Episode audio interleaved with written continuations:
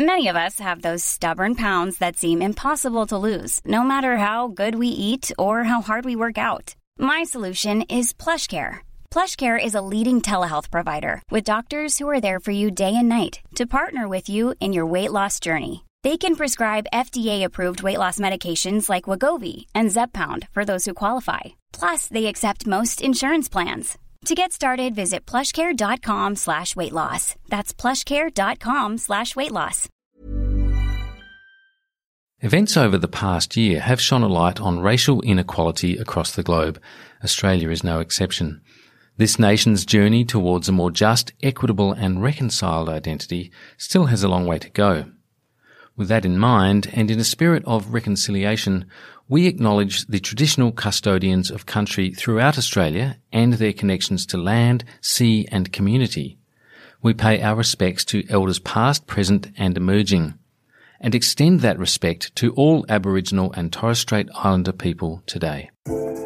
I asked the Prime Minister, How good is Australia? Please explain. I'm here to make a public statement. Australia is back on track. I actually find it gobsmacking. Just dumbstruck. I'm going to shirt front Mr. Putin. I want to thank uh, that fellow down under. I don't think I know. I have no hesitation. That should cause great concern. Just sit down, They're sick of your lies!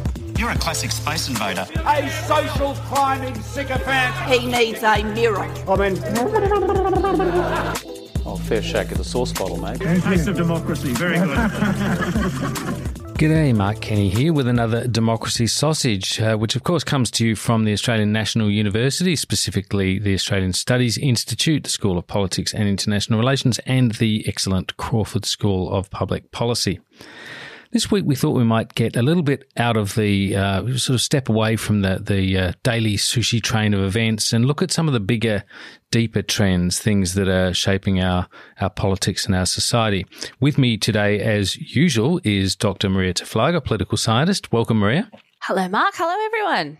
And also uh, joining us uh, this time from the University of Western Sydney, Sukhmani Khorana. Uh, she's a VC's Senior Fellow at the Young and Resilient Research Centre at the Western Sydney University. Welcome, Sukhmani. Thank you, Mark. Very happy to be here. And Fan Yang. Fan Yang is a PhD candidate at Deakin University, where she researches WeChat during elections and migrant migrant voices. She's also an analyst at Freedom House. Welcome, Fan. Thanks, Mark. Thanks for having me here.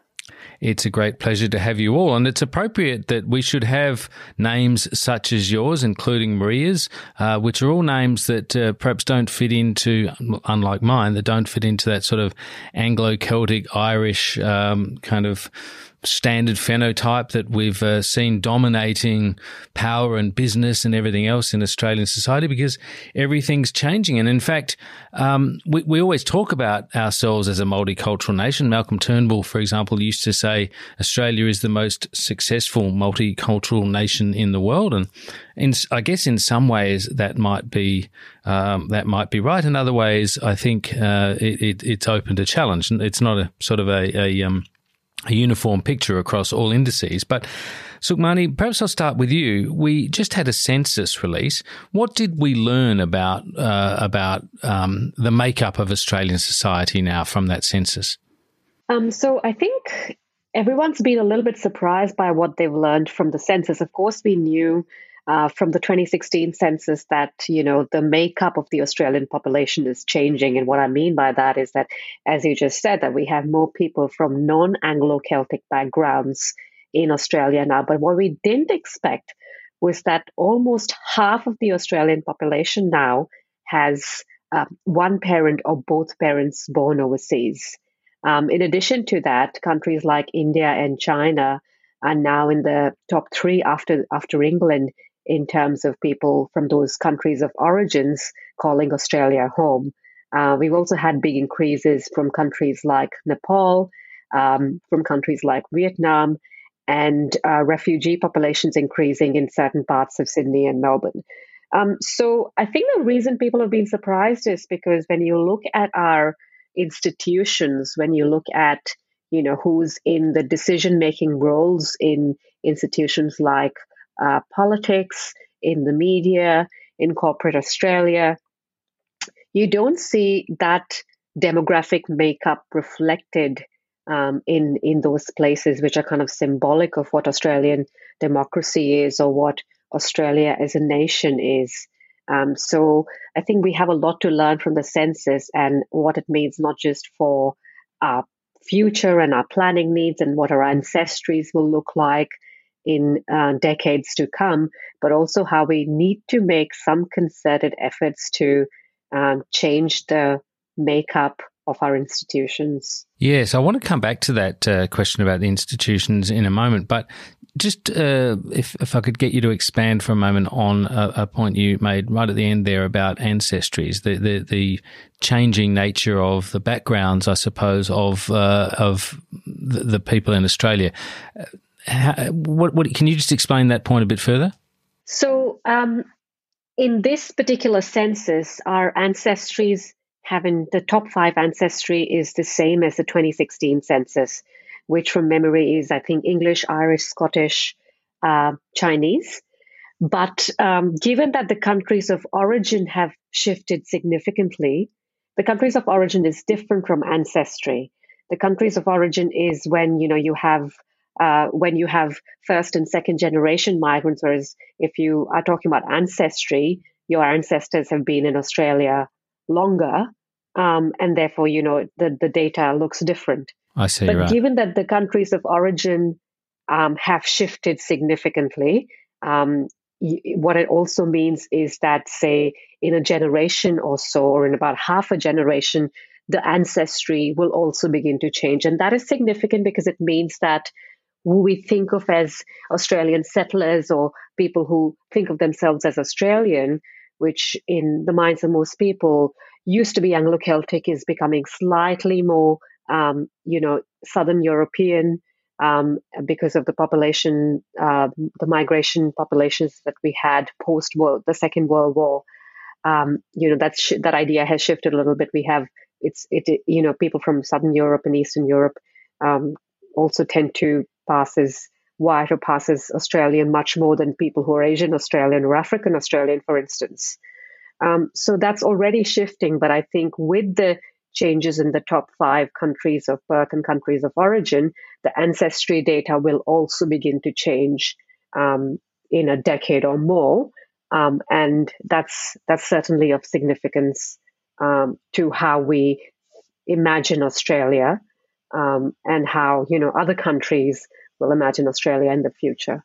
Now, Marija, I, I want to come to you in a moment uh, and ask you about uh, a point about the, the, the, Sukhmani just made before about the institutions, our institutions being very British. But before I do that, just one last um, detailed question to you, Sukhmani, about um, you, you made the point about the half of the population being having a parent or both parents who was born overseas, um, or they were born over the seas themselves. I think it's significantly more than half there if you put all those things together.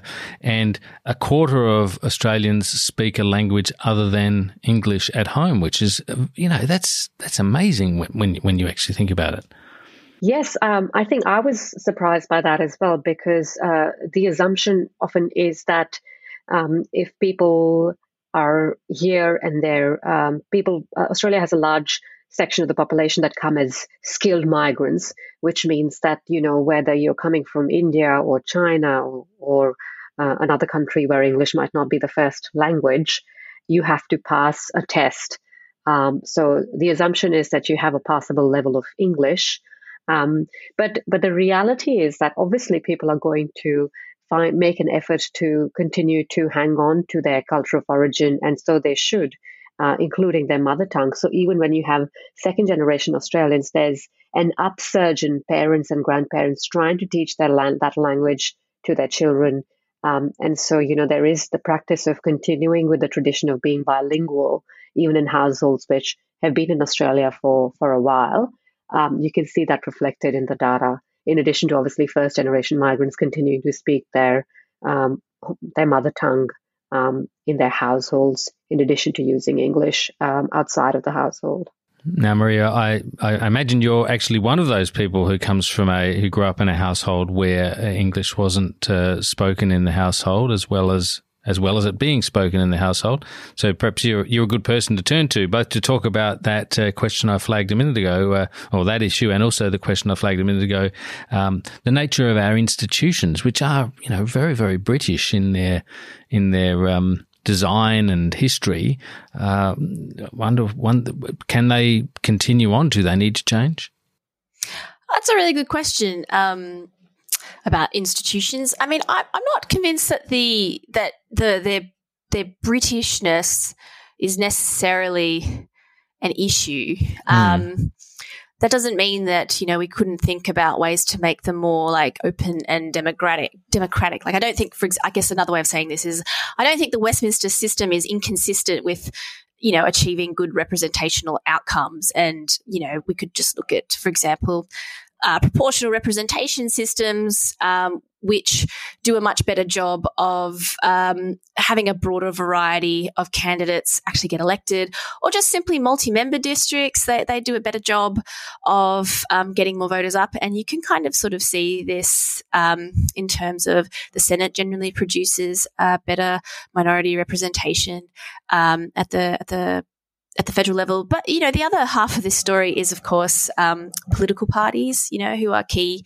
gatekeepers um, in terms of, you know, all the selection processes that happen beforehand. And I don't just mean pre selection, you know, of course, you know, one has to pay one's dues in a political party and um, and migrants have actually like since the 60s really been um, quite uh, active within political parties and have enjoyed varying levels of um, success depending on the tier of government.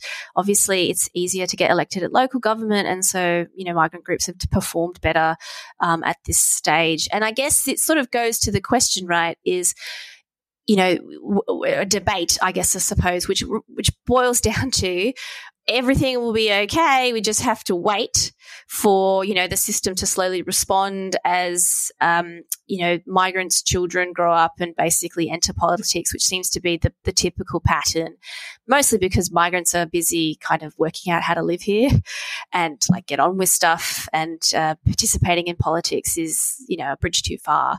That's true. Um, but, but I mean, as, as I've pointed out on this pod before, um, we do have, if you think about our leaders at the moment, just think about these names Palaszczuk, Albanese, Malinauskas, Perrottet. These are not these are not yeah. uh, Anglo-Celtic names. So, and they're the leaders, you know, they're, they're the prime minister yeah. and the premiers of the biggest states and so forth. So that's good evidence for the it'll be fine, just wait argument. Um, well, it's but you know it, it, it is some evidence for that, true, but true, but it's also yeah. evidence that I mean I was really thinking about it in terms of uh, your argument about um, you know migrants have been active in our political parties and and have had some success, and uh, you know when Perrottet um, replaced um, Berejiklian, for example. There have been quite a f- few more recently. It, it's it's there's an acceleration of this. I think is is what I'm saying. I'm not trying to. Yeah, yeah. I'm not trying to make an argument that it's all sorted. Don't get me wrong. No, no, I, I know you're not trying to. I know you're not trying to say that.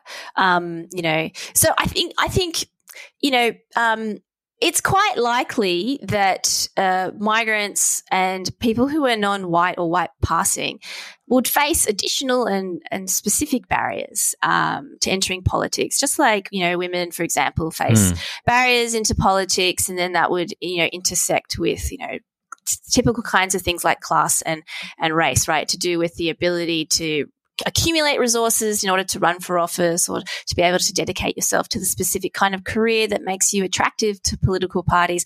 And then just to simply like, you know, ideas that exist within parties about what makes a, a good candidate or what, a successful candidate can possibly um, look like. And I think the last election we just had is a really interesting, um, I guess, shake up of uh, the idea of what a good or a good candidate can look like. Because I think since 96, and I promise to stop talking after this, uh, since 1996, which is when um, the proportion of migrants in the Australian Parliament kind of bumped up to 20%, it has effectively sat at that level. And it's reflected the waves of migration. So in 96, it was the Dutch and, you know, Germans and things like that. And, you know, slowly we're sort of seeing more Southern Europeans who were the group that came in a little bit later. And now we're starting to see waves of migration that um, came after that. So, you know, I, I, guess the picture is mixed. Like, could we do more? Absolutely. Um, you know, is the system responding? Actually, yeah, I'm, and I'm, I'm quite pleased. Fan Yang, the uh, point Marija makes about the, the political system uh, being geared in a certain way, having certain biases or proclivities built into it, uh, is is right, of course, uh, and we, we just have to look at our parliament to to see that. But um, migrant communities have indeed uh, been been active, and they've been sort of active. Um, I wonder what, what what you think about this proposition that they've been active in ways that have been useful to the the people who've held the, the levers of power. So uh, within both the Labor Party and the Liberal Party, it's been quite common to hear of, uh, you know, a Greek branch or or the Lebanese uh, community that's uh, that's sort of leveraged for the control of a certain number of votes in pre-selections and so forth. Uh, sometimes members of these these communities have benefited from these uh, from these processes, but they've, they've been, it's very much been a sort of a case of kind of shoehorning those cultures into uh, into our political machinery, largely for the for the purposes of the furtherance of people within that machinery. Um, is that changing, or is that is, do you agree with that proposition, and, and can it change? Yeah, that's a really interesting question. Thanks, Mark. And before I respond to this question, I think I do want to respond to um, some points raised by Sukhmani and also Marija um, in terms of multiculturalism, because this topic, multiculturalism, has been extensively discussed in or um, symposium Migrants' Voices in Australia politics held by Deakin um, early this month. So multiculturalism is a national policy keeps evolving. And if we look at multicultural policies across Australian states, for example, Victoria, New South Wales, Western Australia, etc., you can see that different states, they have different frameworks or they have different kinds of framings about multiculturalism. And their framings of multiculturalism or the involvement of multiculturalism is contingent on how Australia as a nation state wants to engage with these migrant communities. So, multiculturalism ideally should be an inclusive ideological discourse promoting multicultural uh, multicultural equity instead of consolidating the hegemonic culture or Australian exceptionalism. But on the other hand, we do see the idea of, um, for example, mainstream Australia and Australian uh, national unity, national interest promoted by some politicians in Australia. So it seems like diversity or multiculturalism at the working level is lacking. And this comes back to your previous question in terms of the diverse representation of Australian politicians in the parliament. So, um, it's it's really nice, or it's really you know um, it's really nice to see that we now have more and more politicians coming from ethnic migrant communities and also indigenous backgrounds. Um, but also the thing that um, from my research, um, we, me and Dr. Robert Fordyce at Monash University and Dr. Dr. Luke Heemsbergen at Deakin University, we look into um, Australian federal election among Chinese um, migrants and what kind of information um, public opinions has been mobilized among um, the Chinese diaspora on WeChat. So we have identified that the expectation from Chinese migrant communities about uh, about the politicians coming from migrant backgrounds, it is no longer that they need more politicians of Chinese cultural heritage to represent their community, but to what extent these politicians would be able to voice out on behalf of the communities. So, one example that I could um, show the audience is that during the pre election, Chinese migrants concerned whether candidates of China's cultural heritage can represent the voices of Chinese communities. And this has been manifested in Chinese migrants' disappointment towards Gladys Liu for not representing the community's voices or standing up against racism. Can I just uh, stop you there for a moment because that's a really sure. interesting point. Gladys Liu was the uh, candidate, uh, the member for Chisholm. Correct? Yes. Yes. And yes. Uh, in uh, in a, a seat uh, often generally thought to be a Labor seat, but one that she wrested off Labor in a by election um, a couple of cycles ago, and she was defeated at this most recent election. And and you were saying there that the Chinese uh, very strong Chinese population in that electorate, which uh, her candidacy was uh, thought to be, you know, this great masterstroke uh, uh, in getting her, and certainly it worked in the sense that she she took that seat from the Labor Party in that by election that had been held by the former Speaker, um, and. Uh, so there was there was a lot of uh, support for it for her, but uh, are you saying the Chinese community there became disillusioned because as the Liberal government ramped up its anti-China rhetoric, we had Dutton talking about the drums of war and a whole lot of other sort of um, state, lots of statements being made by various uh, uh, people, including the Prime Minister, um, that the Chinese community felt that it was that Gladys Liu was not um, not standing up for the Chinese community, but was siding with the Liberal Party, with the Liberal government against her own people. Is that is that what you're saying? Yes, indeed. Um, so, so actually, I can explain it better by raising one example. Mm-hmm. Um, so, within the Liberal Party, there are diverted attitudes towards whether to use WeChat and how to use WeChat as a platform to mobilize their political campaign. And this kind of discussion has been uh, has been repetitively hyped, um, especially in um, January 2022. Um, when the news of Scott Morrison's missing WeChat account broke, Scott Morrison, James Paterson, and Gladys Liu, they publicly expressed to Australian media that we're going to boycott WeChat. We're not going to use WeChat anymore. So in February 2022, at Chinese media online briefing, both Alex Hawke and Scott Morrison expressed their willingness to communicate with Chinese migrants on WeChat, but there was no substantial actions observed in our research. On the other end, within the Liberal Party, we have seen, um, for example, Gladys Liu. She kind of adopted a differentiated approach towards WeChat, and this mirrored her uh, mirrored her position in the parliament and the power dynamic in Australian politics.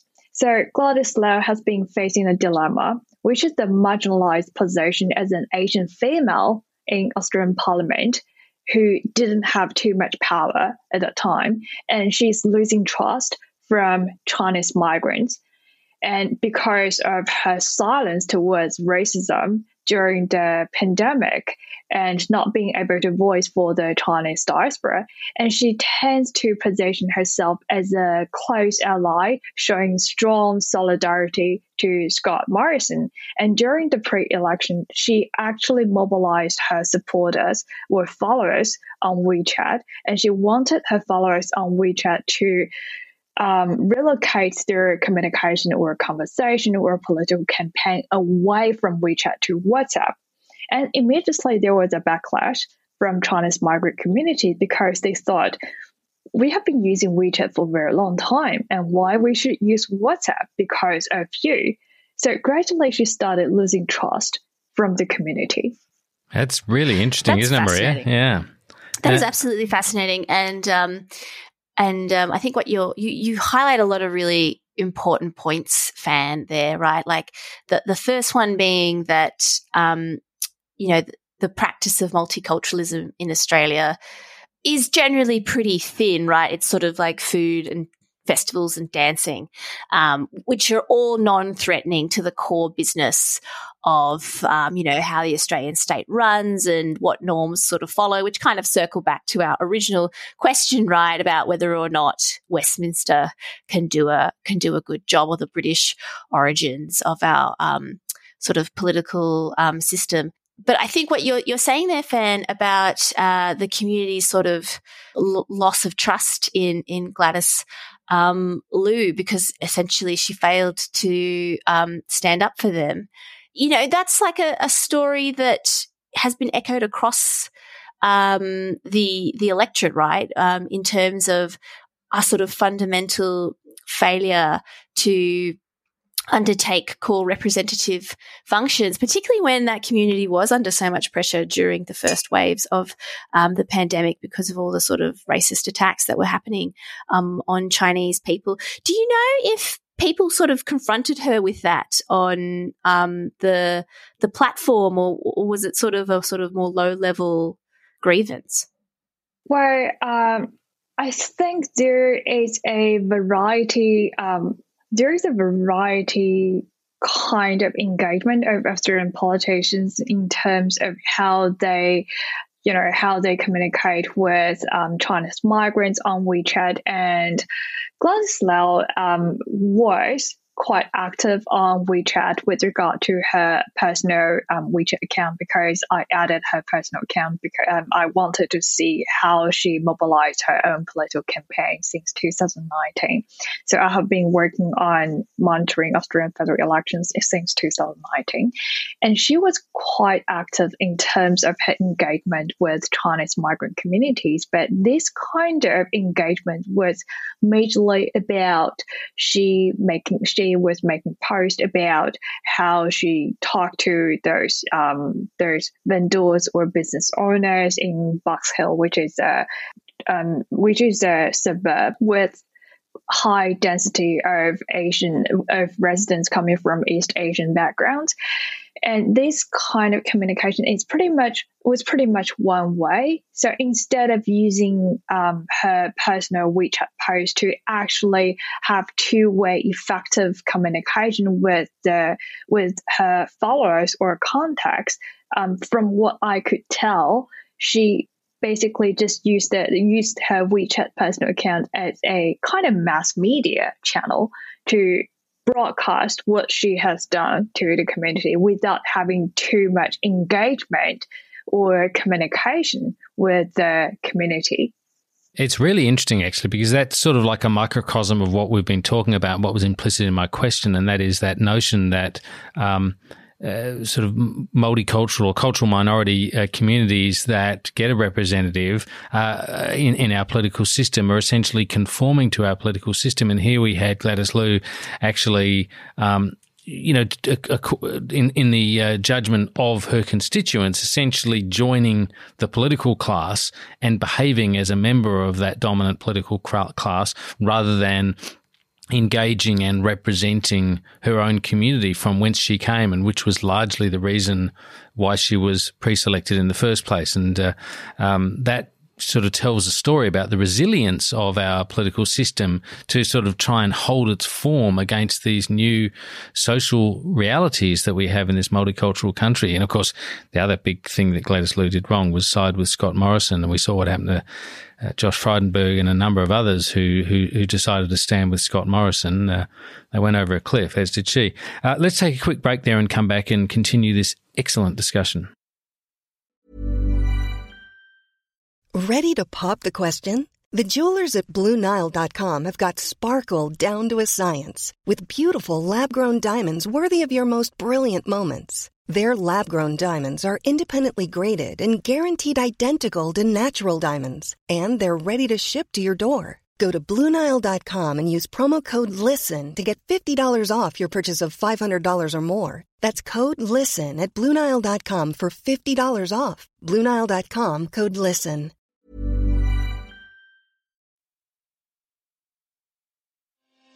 Hi, I'm Sharon Bessell. Policy Forum Pod is the podcast for those who want to dig a little deeper into the policy challenges facing Australia and its region. Each week, we bring together expert analysis to tackle the big issues facing our region and to propose policy solutions. It's insightful, it's positive, and it's always fun. Policy Forum Pod is out every Friday. You can find it on iTunes, Spotify, or wherever you get your pods. Or find us at policyforum.net slash podcasts. Welcome back. We were discussing about the sort of interplay between these multicultural changes in Australia and and politics. Um, what did we learn? Do you think? Um, perhaps I'll come to you, Sukhmani, on this. What did we learn through the pandemic about Australian identity and Australian citizenship? Because there was some, you know, we, we all saw it. There were some really easy thing or big things, but they were done easily um, in the pandemic, which were quite dramatic and yet caused no sort of political disquiet here. We we essentially stopped immigration straight away. We closed our borders. We even uh, told Australian citizens uh, who are abroad you can't come home, and there was almost no backlash about it. Uh, we had the prime minister and um, the foreign minister you know, just simply saying we want to we want to have an international inquiry into the into the origins of the virus in Wuhan, you know, without any sort of consultation or any deftness in in the approach. All of these things to me spoke to a sort of a um, a, a background level of um, of Australian identity, of its sense of itself, which wasn't actually as far removed from the Australia of the White Australia policy lead, leading up to the 1970s as we might think we have come. Um, th- thank you, uh, Mark. That's uh, that's a great question. But before I get to COVID and um, how we behaved as as a nation and the kinds of trust we had in government. I just want to respond to a couple of points that Fan raised. Um, I think those are really fascinating uh, insights about how the Chinese community felt um, in the way that they were represented by Gladys Liu and what happened in the last election. Um, I think what what we also need to think about is kind of comparing ourselves with similar style uh, Western democracies. If you look at research that has happened in countries like the UK or Canada, which have similarly large multicultural populations, what we see is that um, politicians from ethnic minority backgrounds, especially those who are non white and successful, are often successful because they're able to appeal to both sides. They're appeal, able to represent and harness the interests um, and appeal of their ethnic community. Um, and they're also kind of able to appeal to what you might call the mainstream. And I think the reason that Gladys Liu um, I guess, kind of faltered. There, was, there were a number of reasons. Was well, because she uh, went for one over the other um, mm. in terms of kind of supporting Scott Morrison, and that was also uh, quite disastrous in this case because uh, because of the way Scott Morrison and the the coalition government treated Chinese Australians during the COVID outbreak. So there is no such thing as a voting bloc when you think about ethnic groups. That's what research says, unless mm. a particular community is slighted uh, by a party or a government yes. that's in power. Yes. Um, and that's what we saw play out in the case of the Chinese Australian community. So I had a number of mainstream media outlets for the first time um, come to me and many other researchers to ask how the Indian Australian community was going to vote. And many of us said, look, there isn't going to be one decisive kind of Indian Australian vote. Um, because they haven't been affected in the same way that the Chinese Australians have been affected uh, by the way that the government has been kind of, you know, scapegoating them. There was that moment, Sukhmani, where the government for a time had a um, was threatening to jail Indian Australians That's trying right. to come yeah, home. Yeah. That would that wouldn't have been a particularly uh, well received uh, moment. I mean, if there was an, a federal election a week after that happened, I would say it, would have had an impact. But I think Yeah. there, there was some degree of amnesia, and the Scott Morrison um, government tried very hard to appease a lot of first generation Indian Australians through the diplomatic relationships they try to cultivate with Modi. So they try to kind of sweep all of that under the carpet, which was only about a year ago. Um, but I think uh, we were also asked the question of whether that travel ban would impact the Indian Australian vote, and and many surveys um, which, which were under, undertaken by uh, diasporic media at the time revealed that it would affect the vote for a section of the population, but not for everyone. Which also speaks to you know migrant communities and how um, the, the levels of trust that they have in government. So there's a Scanlon Foundation survey that uh, told us that um, you know people who are from a non-English speaking backgrounds have a very low levels of community or political engagement other than casting a vote in the election. Of course, you know it doesn't examine phenomena like WeChat that Fan has, which I think is also very important to kind of tap into, um, and not just your regular indicators of what constitutes uh, political or community action.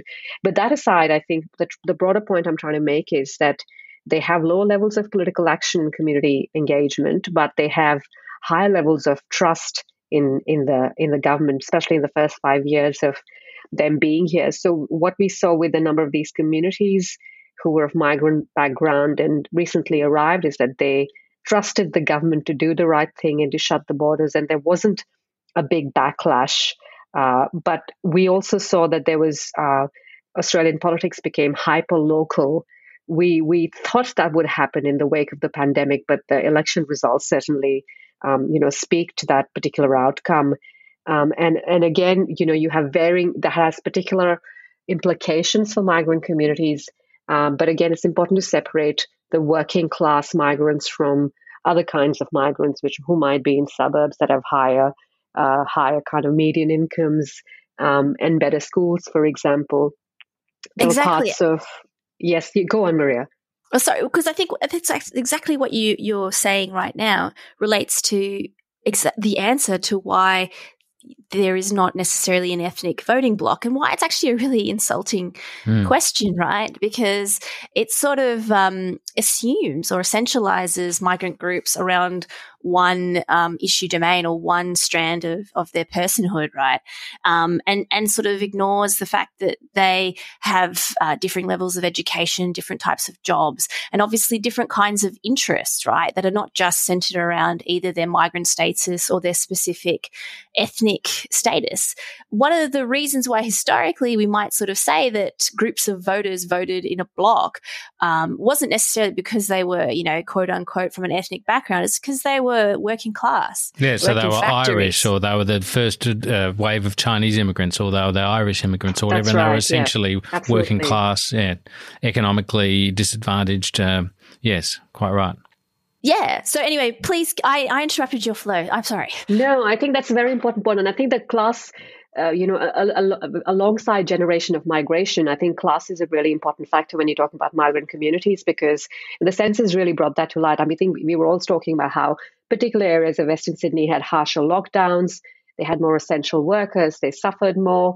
Uh, same thing with suburbs in Melbourne, like, you know, whether we had the towers which were under lockdown in North Melbourne and Flemington um, uh, and the way that they were treated. But that's um, that's also bringing up concerns like uh, who did they trust then? Who did they trust people from within their own communities, regardless of which political party they belonged to? Did they increase their level of engagement with local politics? Uh, what about issues of political literacy? Um, some of us also tried to engage with these communities through various forums in the lead up to the election to try and understand what their issues were and to have a bit of an intervention which wasn't along the side along the lines of vote for this party but if these are the issues that matter to you, this is what the major parties are doing about it. And I think if uh, community leaders, this is ethnic community leaders, as well as leaders from the mainstream political parties, want to have meaningful engagement with ethnic communities, they need to be able to obviously understand that they're not going to vote just on the basis of their ethnicity, but also actually engage with them on that kind of uh, you know nuanced level instead of just visiting a community center or a temple or posting a curry selfie that needs to be more than kind of symbolic in nature. Yeah, absolutely. It's in, it strikes me as really interesting. I, I may have made this point before too, but um, we noticed when, when there was ten candidates for the Tory leadership in Britain that half of those ten were women, and more than half of them were from non Anglo Celtic backgrounds. And that's for the Tory party. That's for the Cons- British Conservative Party. Um, it, it, feels like, I think Fanu made the point that, um, uh, you know, um, uh, some uh, non English speaking background politicians have chosen one side or the other to represent, whereas the successful politicians may not have been you, it may have been Sukhmani. But anyway, the successful politicians are, are, are capable of synthesizing a, a, number of interests and, and, and communicating with, with both. Um, I wonder whether that's what's what those uh, politicians in the UK are doing that politicians in Australia have uh, proven unable to do, and our political system has been more sort of resiliently, you know, sort of uh, has resisted that uh, that that kind of behaviour. So I think one way, um, for me, I, I have been um, trying to argue this point, um, and I think one way to kind of sum it up is to think about not just consider migrant communities as a separate um, separate part of Australian society, but actually, in fact, migrant communities, they are dependent on Australian hegemonic society in order to be heard, in order to be represented. So, um, so I would like to raise three points, and I will start with two anecdotes. So, in at the symposium Migrants' Voices in Australian Politics, we have one panel of speakers who told us that she picked up Australian accent very quickly within three years during the pandemic because Australian accent for her is a shield for her, it's a protection for her so that she won't be discriminated in Australia. And she has pretty, she has experienced um, quite bad, um, brutal, um, racist attack, um, verbal attack um, in public. And another anecdote was um, during the pandemic, in light of the onset racial attack against Asian communities in Australia, I was told by my mom um, that not to speak Mandarin in public, only to speak English in public, so that people wouldn't consider me as a Chinese, so that people wouldn't attack me in public. So that points to the idea of racism during the pandemic. And the second point I'd like to point out is um, during the pandemic, um, I have done a research on with Chinese migrant media professionals, and I wanted to understand how the tension between Australia and, between Australia and China has been translated in their news articles. And I was told by a couple of Australian migrant media professionals that back in good times when um, China and Australia enjoyed quite you know, um, friendly relationship, it's okay. It was okay for them to side with either side. They could report news stories on behalf of China and they could report news stories on behalf of Australian businesses. But during the pandemic, because of the increasingly intensified tension between China and Australia, they had to pick a side. And then they chose to side with Australia so that their business can survive and siding with Australia or being part of the mainstream society, it's part of the survival technique of migrant communities. So if we look at the bigger picture and if we take back to think about, take it back to think about the history of multiculturalism in Australia, since the 1970s, Australia rebranded itself with the official proposal of multiculturalism to erase the country from the colonial past and serve the neoliberal economic end. And I think colonial past is very important to point out. So from um, from the 1970s to um, 1980s, the meaning of Australian multiculturalism has been transformed from cultural pluralism to cultural assimilation, with the latter one prioritizing Australian identity and unity. In a mindset of migrants, to be part of Australia means to be part of the mainstream white society, which has been paradoxically designed to exclude non white migrants through their daily engagement with public institutions, social norms, commercial entities, and aesthetics. So I think those are the three points that I'd like to respond to your question, Mark. Okay, thank you very much for that. Now we're getting very close to time, and I want to put a question that uh, I'll, I'll, try and get all of you to uh, address yourselves to. Um, uh, perhaps quite briefly because we are close to time. Uh, I'll start with you, Marija. I wonder, do you think there is a tension between progressive politics, and and and, and multiculturalism has always been a um, you know, very strongly supported by the progressive, uh, progressive side of politics. Do you think there, there, there is inevitably a sort of a tension that arises between progressive politics pushing multiculturalism as an idea and being very inclusive and so forth, um, and the way in which some of those communities that are encouraged to to to be to be strengthened and, and proud about their identities and so forth, the way they then can be deployed in the political process, they might be uh, deployed for their religious uh, convictions in relation to uh, social, socially progressive policy like same-sex marriage and um, uh, dying with dignity, uh, these sorts of issues that might come up, abortion even.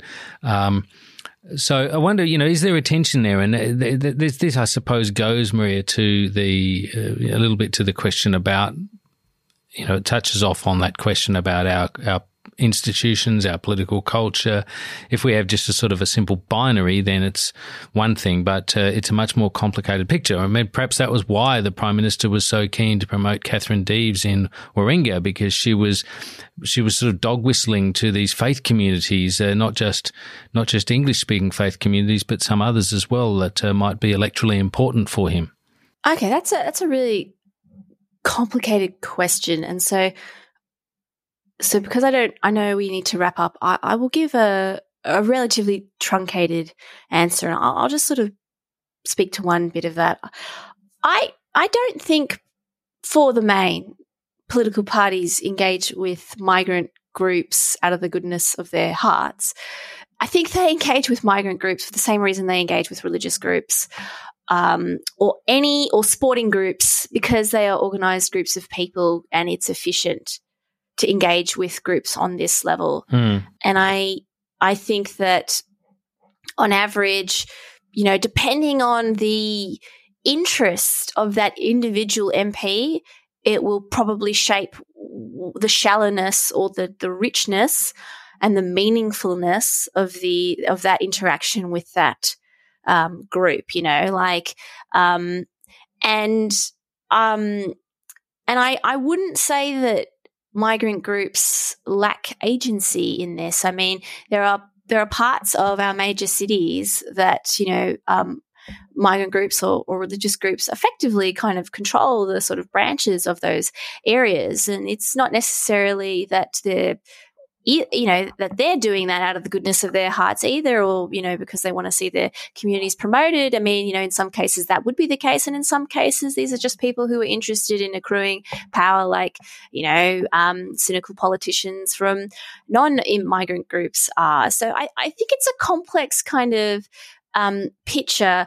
Our institutions exist there are sets of structures, rules, and norms, and individuals come to them and effectively see what they can get out of them. And for some people, it's a lot easier for them to extract whatever they need out of this institution or to push themselves forward um, into that institution, or they can bring, um, you know, the the, the numbers um, that they can then trans from their community that which they can translate into power. Right? We see this with with branch stacking of all kinds, um, from all kinds of faith groups or religious groups or sporting groups or you know you know what I mean. Like mm. it's not hmm. it's not just. Um, I mean, Malcolm Turnbull pretty much engaged in branch stacking. He kind of admits that. Like he he drew on his networks um, um within that community. But I guess it's sort of it's it is important for our political system to maintain its legitimacy to to be to be able to um, meaningfully reflect where society is at without too great a lag. Um, and but, but just, just quickly, Marija, way. but just quickly, is, is the is secular progressivism as sort of a tradition on the Australian left harder when you have large faith communities who are more conservative on these social questions? Well, it can be, but I think it really depends what the issues of the day are. I mean, like, you know, I know Scott Morrison um, and co sort of thought that they were hitting on a real winner with the with the, the Katherine Deves and the trans issues. But I mean, I think the Sydney Morning Herald went and went and actually spoke with the leaders of those faith communities. So you know, arguably people who are most likely to be paying attention to what is kind of going on at, at a high level of politics because they occupy a representative function for their communities, and they hadn't even heard of the issue, let alone Katherine Deves.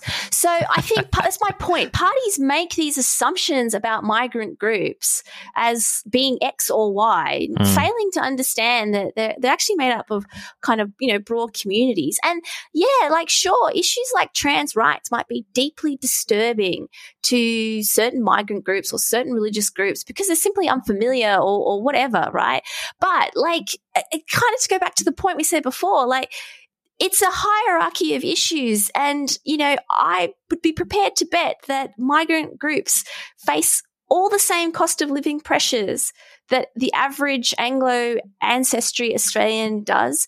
And then a few extra complicated ones because of their responsibilities that they might have, you know. So, so, so parties sort of always talk about mm. being able to recruit, right, these groups that they're readily available, but they, they treat them like one dimensional people.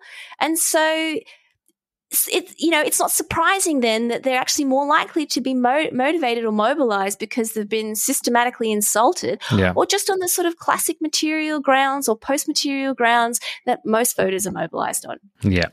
Sukhmani? Um, yeah, I think to your point, Marija, of you know what mobilizes migrant voters, that's that's really important to understand that it is what mobilizes the rest of the population in addition to what else might be affecting them because of their ethnicity amongst the various other dimensions of who they are as individuals and collectivities. To give you a very quick example, I was constantly trying to bring up infrastructure issues in the outer suburban areas of Melbourne and Sydney, where most new migrants live, you know, to the attention of the media as issues that they should highlight, in addition to, you know, funding for temples and community centers. But it rarely made it to the to the top of their list. And secondly, I think it is assumed with the success of the teal independents and the green wave that climate change is an issue which is concerning, you know, the wealthier electorates. But if you look at you know the purchase of electric vehicles or the demand for electric vehicles it's much higher in parts of western sydney than it is in certain parts of the northern uh, beaches or, or the eastern suburbs. So um, if you if you really started to drill down into you know what uh, affects migrant voters i think the picture or the perceptions that political parties have and then the media class then picks up is different from what is taking place on the ground. Um, so i would also bet that you know issues of faith or social conservatism conservatism are not as big a part of the picture as they're made out to be. Yeah, really interesting. And finally, to you, Fan. Um, yeah, sure. Thanks. Um, so I think the final mark, mark that I'd like to make is that firstly, different organizations, including universities, academic researchers, um, um, political think tanks, and also Australian media, we engage with migrant voices in Australian politics quite differently. But one thing that at Kernel is that to what extent Australian lens is represented in the research. And diversity has been instrumentally used by Australian politicians and also public institutions as something representative. And the voices of migrants are not well accepted. And finally, I think nuances and complexities within the catch all phrase Chinese migrants or migrants ethnic communities should be teased out even more. And these complexities include one's class, gender, and ethnicity, so on and so forth. Thank you very much to all of you. It's been a really terrific and insightful conversation. I've I've learned a lot, and uh, hopefully, people listening will have uh, very much enjoyed your contributions. Um, uh, great to be sort of stepping back from from uh, from I guess the daily events of politics and talking about some of these really important underlying factors in our in our community and our, our political system. So, uh, thank you very much to Sukhmani Khorana, Fan Yang, and of course to Dr. Marija Taflaga, who is with me each week. That's Democracy Sausage again for this week, and we look forward to talking to you again next week. Bye for now. Bye.